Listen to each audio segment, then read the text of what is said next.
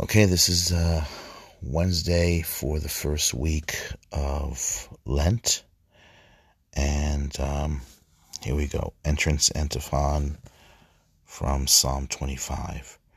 Remember your compassion, O Lord, and your merciful love, for they are from of old. Let us, let us not let not our enemies exult over us. Redeem us, O God of Israel, from all our distress. In the name of the Father, Son, and Holy Spirit, I confess to Almighty God and to you, my brothers and sisters, that I have greatly sinned in my thoughts and in my words, and what I have done and what I have failed to do, through my fault, through my fault, through my most grievous fault. Therefore I ask Blessed Mary, ever Virgin, and all the angels and saints, and you, my brothers and sisters, to please pray with me and for me to the Lord our God. May Almighty God have mercy on us, forgive us our sins, and bring us to everlasting life. Amen. Kyrie eleison, Kyrie eleison, Kyrie eleison, Christe eleison, Christe eleison, Christe eleison, Kyrie eleison, Kyrie eleison, Kyrie eleison. Lord have mercy, Lord have mercy, Lord have mercy. Christ have mercy. Christ have mercy. Christ have mercy. Lord have mercy. Lord have mercy. Lord have mercy. In the name of the Father, Son, and Holy Spirit. Amen. All right. So, um, sorry about things are a little late. Um, it was uh, kind of difficult this week um, putting t- things together. But anyway, uh, since um, we're here. Um, you know, I was listening to a podcast, and you know, they were talking about, you know, how, like in the Roman Church or the Latin Rite Church, we've sort of like uh, watered everything down you know, um, like everything became very, the word is properly, is minimalistic. We've made everything so minimalistic, but also how we've also became very casual about our practices. And a lot of times it seems to suggest that we've done it to be accepted by a very modern world uh, at the cost of our relationship with God and we've like um, the question is why did we minimalize everything? And why did like we were very harsh at uh, spiritual practices? Like like for example why are we so negative about fasting? Why are we so negative about talking about our faith? Uh, are we ashamed or are we trying to be accepted by a world around us? Are we are we really trying to convert the world? I mean, look at the way things now in Ireland. Right? Look at the way things are in Ireland and look at the way things uh, look at the way I mean it, it it didn't happen overnight. It didn't happen overnight, but now they're talking about that there's a depopulation. You know how they used to talk about overpopulation? Well, now they're talking about a depopulation around the world. Like, say, China. China is finding now that its numbers are actually shrinking. And it isn't because things are better in China. Like, there are things seriously, like the, the population in Japan is seriously at a dangerous level. There's also population drops in Korea. Uh, India is actually growing. It seems to happen every now and then. Populations in Africa are booming. Islamic countries are booming, are booming, and also in some parts of South America, the populations are dropping. I say some parts. Here in the United States, also there's a serious um, population, which means there's going to be difficulty. Also in Canada, United States, there's going to be serious problems And I think this is, seems to be a problem among very materialistic countries, countries that have had great financial success, and also countries with power, like political power. It seems to be a serious problem because the the problem with I think the battle between materialism and then the problem with population. And I think a lot of it has a lot to do with sin. Because we turned our back on God. And so our, we need, in some places, actually, three birth rate, I mean, three births to replace people. Uh, I will say a certain amount of people. Let's say you have five. Okay. Well, unfortunately, we're not catching up. People die or getting old, but there's not enough for the workforce to compete. Let's say in some places you need three three births to replace five. That's maybe maybe you maybe you need more than that, but the fact is it's not happening. It's actually down to two for every five that die. And that's not enough. Obviously. I mean, I'm I'm giving a very bad mathematic level, but this is my mathematics are not great. But it's the fact is, kids are not having. I mean, adults are not having kids. In China, it's an unbalanced birth rate because the government was trying to cut back in a population, uh, mainly to stop people from trying to overthrow them. But it's not happening.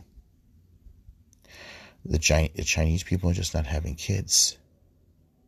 Not because they just not because they're financially successful, because it's very difficult to life to live in China. It's it's just not you know it's just not worth it. You know, it's you know, and in in in Australia it's the same thing. New Zealand New Zealand is the same thing, but in cases over there, it's because one, yeah, it is expensive to have a family. Two, people just don't want to have kids. They just don't want to have kids. In Africa, the Christian faith is booming, and the people there are happy to have families. Middle East, they have just they, they they're just they're having more kids. Maybe in some places when they're financially successful, like Abu Dhabi or other the Arab Emirates, they're not having as much Arab, uh, as much kids, Muslim Arab kids, as let's say other places, but they're having their population is still strong. South America, it's a mixed bag. You got people who are just one, they're growing up in poverty, and they saw how hard it is for them when they grew up. So in some cases, they're just not having kids and not getting married. Other cases, because maybe they're rich and affluent, they're having less kids because they just don't want to spend the money on them. And then they're having, let's say, maybe two kids or one. Or in some cases, the rich just don't want to have kids because they want to live a, a, a child free life. Take Take your pick. Whatever it is, it's going to be tough because because the population grows older, there's not enough people paying in the Social Security and not enough people paying in the medical coverage. There you have it. All right, let's move on to the readings. All right, reading from the book of the prophet Jonah, chapter 3, verse 1 to 10 the Ninevites turned from their evil ways. A reading from the book of the prophet Jonah. The word of the Lord came to Jonah a second time. set out for the great city of Nineveh and announce to it the message that I will tell you. So Jonah made ready and went and went to Nineveh according to the Lord's bidding. Now Nineveh was an enormously large city. It took three days to go through it.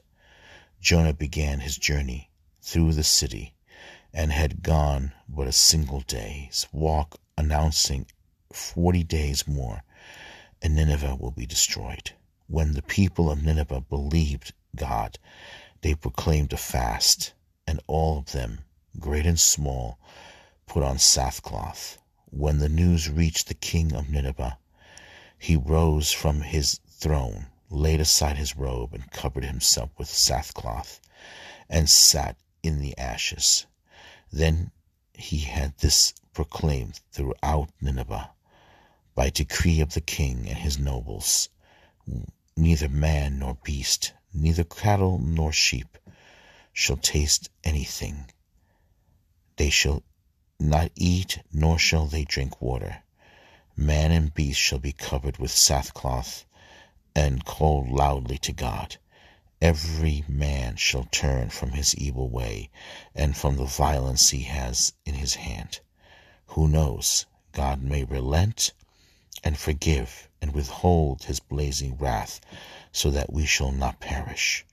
When God saw by their actions how they turned from their evil way, he repented of the evil that he had threatened to do he uh, due to them. He did not carry it out. The word of the Lord, thanks be to God. So you see, here is interesting.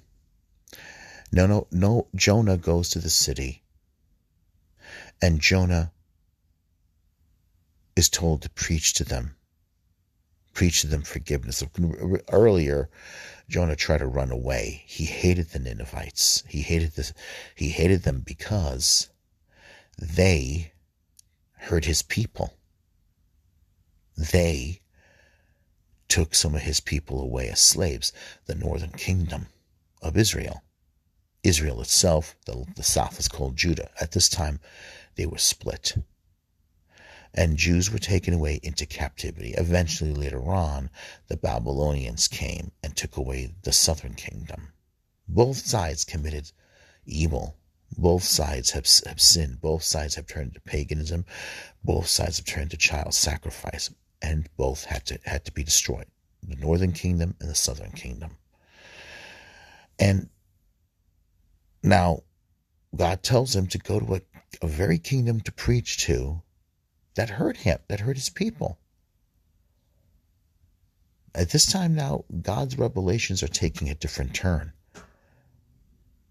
You know, because this was always a direction that the Israelites were going to go to. This was always a direction that God was planning to go through. Not the Israelites themselves, but God Himself was planning to send His message out to the Gentiles. Now, they failed when they had a temple to keep God's commandments. They failed to be a, a light to the nations. They failed to to witness to the world their faith in in the God who has redeemed and shown favor to their to, to you know to them. Instead, they they turn to sin. They turn inside. When you sin, you're actually turning towards yourself. You want to please yourself. You're you're also selfish. You know, you're constantly looking for the next high. You're putting yourself first. You're not putting God first, and that you're not putting your neighbor first. You're becoming your own God. Or you and also but, but the gods you worship reflect you. Okay? You look at pornography over all, all day long. You're you're worshiping yourself. You technically want your own pleasure first practice masturbation It's about you. Gluttony is about us. Vanity is about us. We always want the next high. We always want what's for ourselves. We love ourselves, or technically, the truth is, we just don't think it's worth it to love someone else and worship uh, someone else. You're worshiping yourself. Fine, if it hurts me, okay, what am I going to do about it? At least I'm not hurting anybody else, right? You think you're not, but you are. Anyway, so Jonah goes to them. He's forced to. And he goes through the city. The city's big. Nineveh like takes three days. Miraculous no, Jonah goes through the city in one day.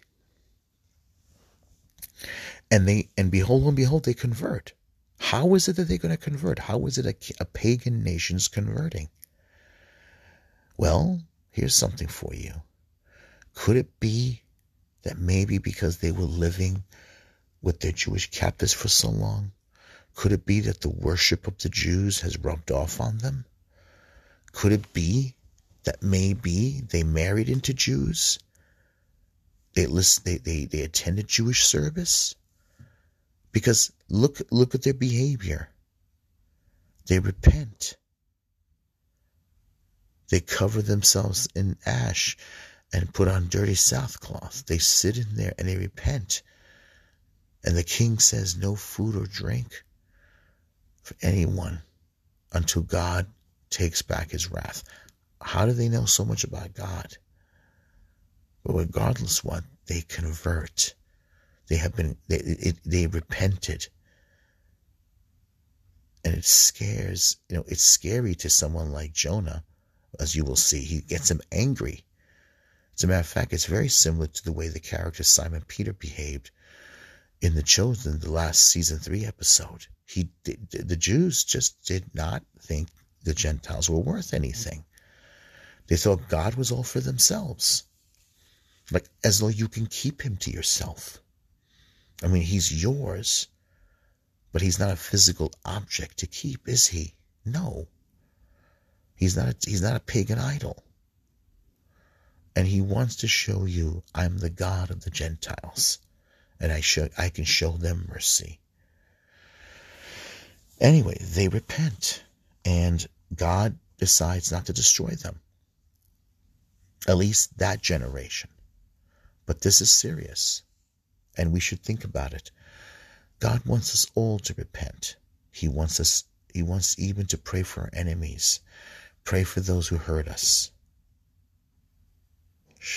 show you know pray for people and and and and show mercy to them all right let's move on from there so you'll notice there's going to be a lot of psalm 51 throughout lent a lot of psalm 51 so the response is a heart contrite and humbled o god you will not spurn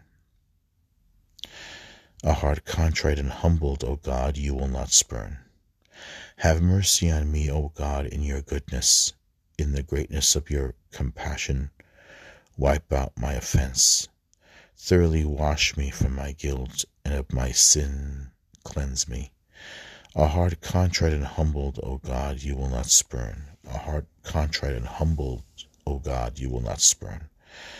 A clean heart create for me, O God, a steadfast spirit renew within me. Cast me not out from your presence, and your Holy Spirit take not from me.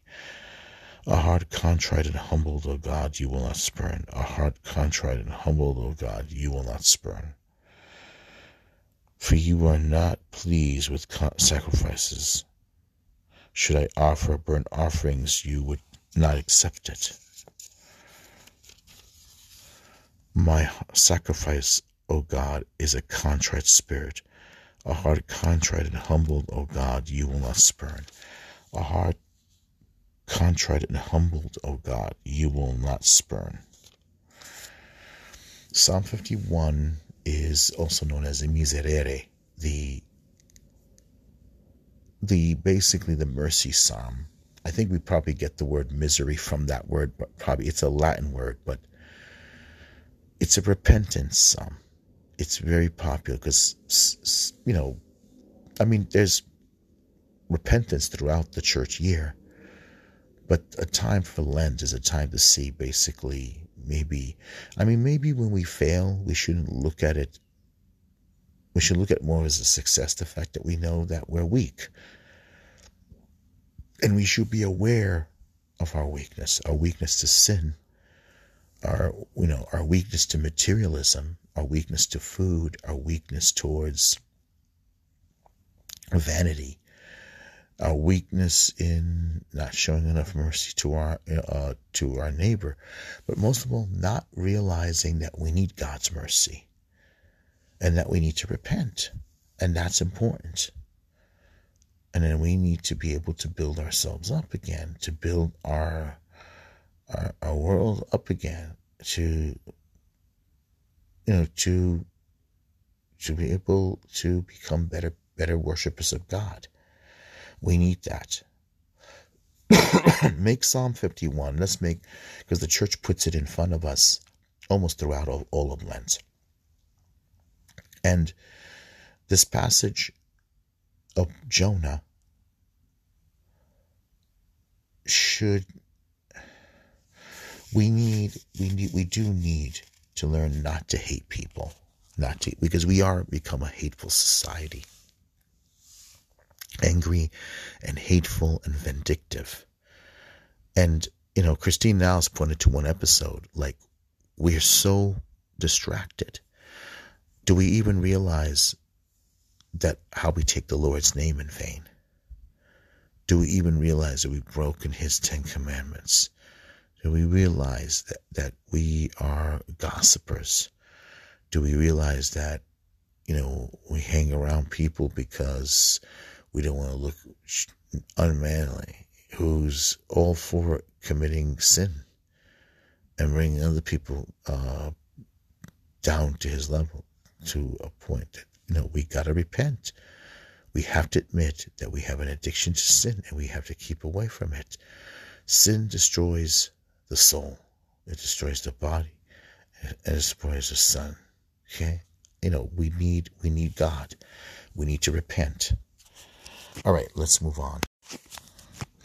Okay, so verse before the verse before the gospel. It's from Joel, chapter two, verse twelve to thirteen. Even now, says the Lord, return to me with your whole heart, for I am gracious and merciful. Even now, says the Lord, return to me with your whole heart, for I am gracious and merciful. Even now, says the Lord, return to me with your whole heart, for I am gracious and merciful. Joel chapter 2, verse 12 to 13. And this passage, the read the gospel is from chap uh, from Luke's Gospel of St. Luke, chapter 11, verse 29 to 32. No sign will be given to this generation except the sign of Jonah. All right. A reading from the Holy Gospel according to St. Luke. While still more people gathered in the crowd, Jesus said to, to them, This generation is an evil generation. It seeks a sign, but no sign will be given it except the sign of Jonah. Just as Jonah became a sign to the Ninevites, so will the Son of Man be to this generation. At the judgment, the queen of the south will rise from, the, from men uh, with with the men of this generation, and she will condemn them because uh, she will. Okay, hold on. Let me read this passage again. I lost my place. Sorry. Let me start over here. While still more people gathered in the crowd, Jesus said to them, This generation is an evil generation. It seeks a sign, but no sign will be given it except the sign of, uh, of Jonah. Just as Jonah became a sign to the Ninevites, so will the Son of Man be to this generation. At the judgment, the queen of the south will rise with the men of this generation, and she will condemn them because she came uh, from the ends of the earth to hear wisdom of Solomon. And there is something greater than Solomon here. At the judgment, the men of Nineveh will rise with this generation and condemn it because at the preaching of Jonah they repented, But there is something greater than Jonah here. Something greater than Jonah. Let me read it one more time. While still more people gathered in the crowd, Jesus said to them, This generation is an evil generation. It seeks a sign, but no sign will be given it except the sign of Jonah. Just as Jonah became a sign to the Ninevites, so will the Son of Man to this generation, uh, to this generation, and at the judgment, the Queen of the South will rise with the men of this generation, and she will condemn them because she came from the ends of the earth to hear the wisdom of Solomon. And there is something greater than Solomon here. At the judgment, the men of Nineveh will, will arise with this generation and condemn it, because at the preaching of Jonah they repented, and there is something greater than Jonah here. The gospel of the Lord. So they repented. That generation repented in a time of of, uh, Jonah and also um, you also had people like you know uh, someone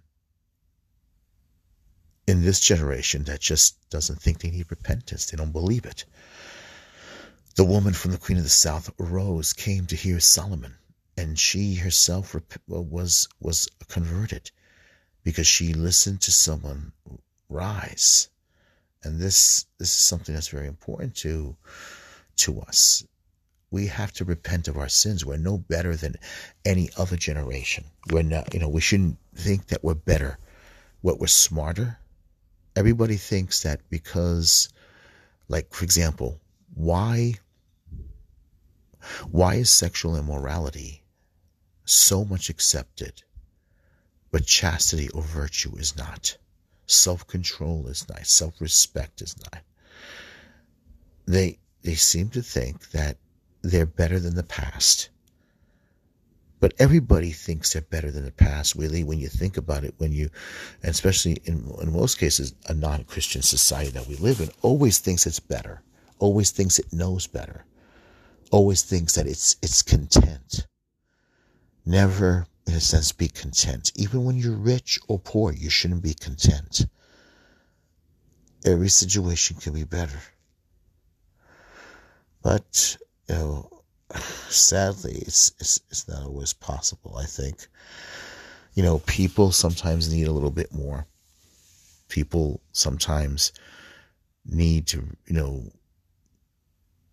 that's one of the things I don't like all this uh, modern modern people there's just uh, I don't know. It's just weird. I mean, people I've noticed today they think that because they're sexually liberated that they're better and they're more progressive. What makes them think that they're more progressive? Why is progressive better? As opposed to what? To the past? That's to um, someone who wants to be chaste, someone who who wants to think about God. What makes the what makes this generation better? What makes pre, progressive better? What makes what makes something evolving better? Evolving to what? Everybody wants to talk about that they're making this time better. I don't think so. I don't think so. I don't think they're better. I don't think they want to be better. I think the problem is maybe we do want to be better, but we want to be holy. I mean, that's what I believe. I think, I don't think the past is better. I know, I, I think that God, uh, God has the answer. And I think I'm going to say I'm not better. I'm not progressive. I don't think I am. But I'll say this what God created is better than what human beings create. That's well, that's what I'll say. I think what God made and the way He made things was better. I think that our idea of better progressive is not better. I think it's actually stupid and dangerous. Okay, let's move on. Okay, to the closing. Okay, so I'm going to say this first. Um, if you're having trouble, if you're having health problems, um, turn to turn to the turn to the Immaculate Heart of Mary, turn to the intercession of Saint Joseph, and um, commend yourself, uh, consecrate yourself to the Immaculate Heart of Mary, and through Mary to the Sacred Heart of Jesus. Sacred Heart of Jesus, have mercy. Immaculate Heart of Mary, pray for us. Saint Joseph, pray for us. Hail Mary, full of grace, the Lord is with thee. Blessed art thou among women, and blessed is the fruit of thy womb, Jesus. Holy Mary, Mother of God, pray for us sinners, now the hour of our death. Amen. If you're having family problems, um, if you're having you know difficulty breaking away with sin, turn to the Immaculate Heart of Mary Turn to Saint Joseph. Consecrate yourself to the Sacred Heart of Jesus. Hail Mary, full of grace, the Lord is with thee. Blessed art thou among women, and blessed is the fruit of thy womb, Jesus. Holy Mary, Mother of God, pray for us sinners, now the hour of our death. Amen.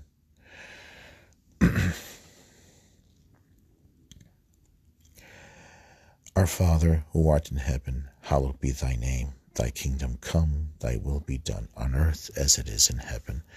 Give us this day our daily bread, and forgive us our trespasses, as we forgive those who trespass against us. Lead us not into temptation, but deliver us from evil.